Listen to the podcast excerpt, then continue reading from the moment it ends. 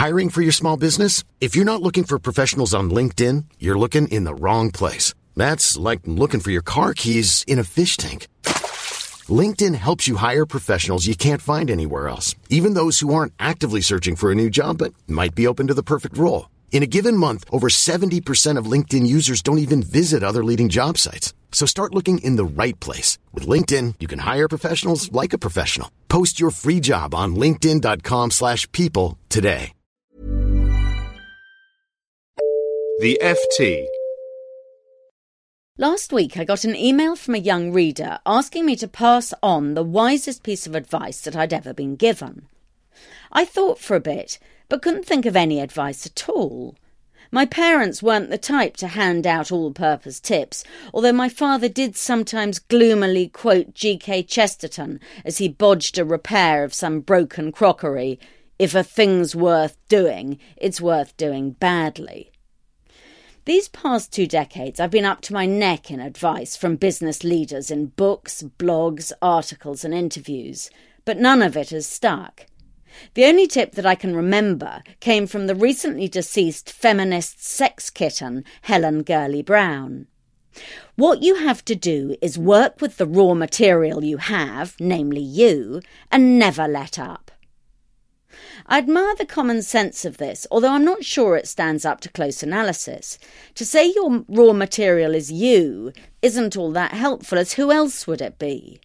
And to say you must never let up is depressingly relentless.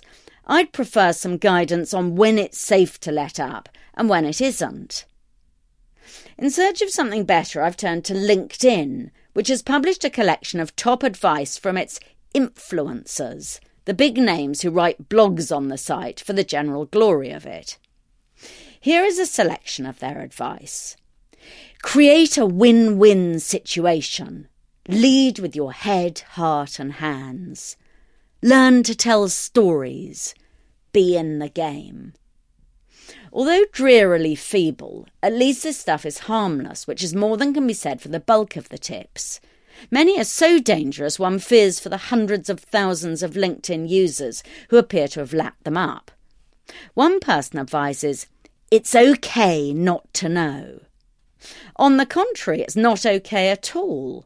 Think of Paul Flowers, former chairman of the Cooperative Bank, appearing before the Treasury Select Committee last year. It wasn't remotely okay not to know that the organisation had 47 billion in assets and think it only had 3 billion.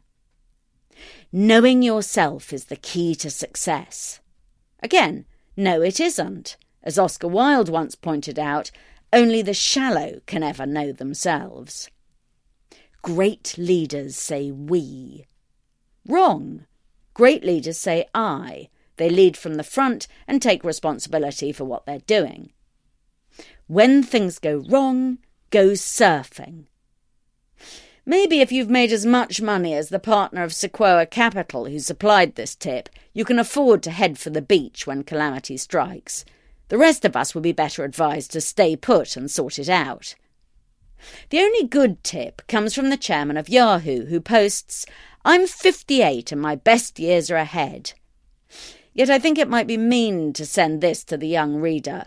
No one is interested in jam tomorrow when tomorrow is quite such a long way off.